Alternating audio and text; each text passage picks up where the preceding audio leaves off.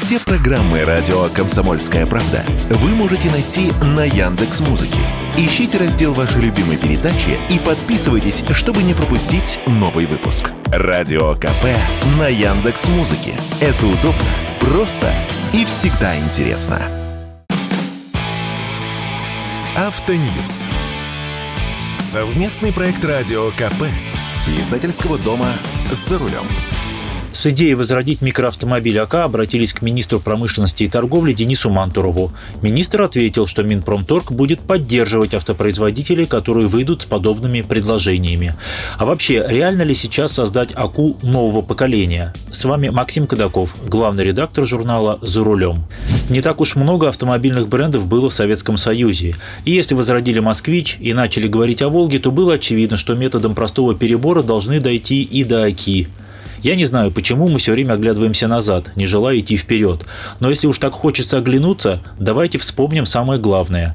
Аку зарабатывали много лет и в НАМИ, и на Серпуховском автозаводе. Дело не клеилось, пока тогдашний министр автопрома Виктор Поляков не подключил к проекту Волжский автозавод. Дело пошло быстрее. Спроектировали принципиально новый автомобиль, взяв за прообраз японскую микролитражку Daihatsu Kuore. С двигателем поступили проще. Взяли половинку мотора от ВАЗовской восьмерки. Но даже на это ушло несколько лет. Появившаяся в 1988 году АК для постсоветского автопрома была, конечно, прорывом. Передний привод, легкая, недорогая, экономичная, продавалась за 3500 рублей. Столько же стоил архаичный «Запорожец», который еще выпускали. Но прорывом по европейским меркам эта машина, конечно же, не была. Маленькие 12-дюймовые колеса явно не для наших дорог. Диски передних тормозов при интенсивной езде коробились от перегрева, подводила электрика, подтекали шланги системы охлаждения и так далее. Наконец, АК была небезопасной машиной. Шансы выжить при лобовом столкновении были минимальными, но ее покупали, хотя за 20 лет на трех заводах выпустили всего 700 тысяч машин. Это далеко не рекорд. Можно ли сейчас создать новую АКУ, некий совершенно новый, современный, компактный и, самое главное, недорогой автомобиль? Я уверен, что нет. Причин тому несколько. Во-первых, у нас для этого нет ни инженерного, ни технологического потенциала. Спроектировать, испытать, довести до ума, поставить на производство новый автомобиль в отрыве от действующих автомобильных заводов, не остановленных, а исконно наших, российских, невозможно. А у них других забот полон рот.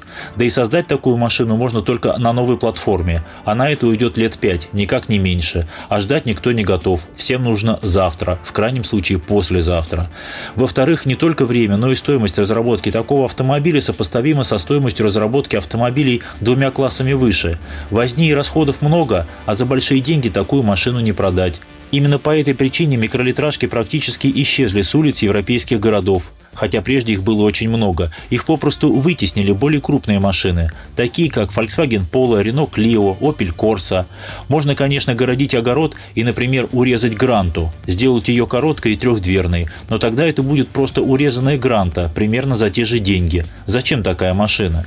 14 лет назад на АвтоВАЗе предпринимали подобные попытки, только тогда урезали Калину и отказались от идеи как от бесперспективной.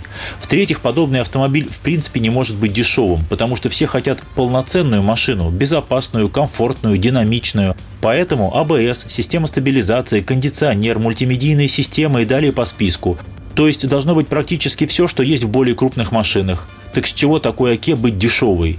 Поэтому остается чуть ли не единственный вариант – повесить наши шильдики на какой-нибудь другой автомобиль. Какой-нибудь другой – это китайский, а какой же еще?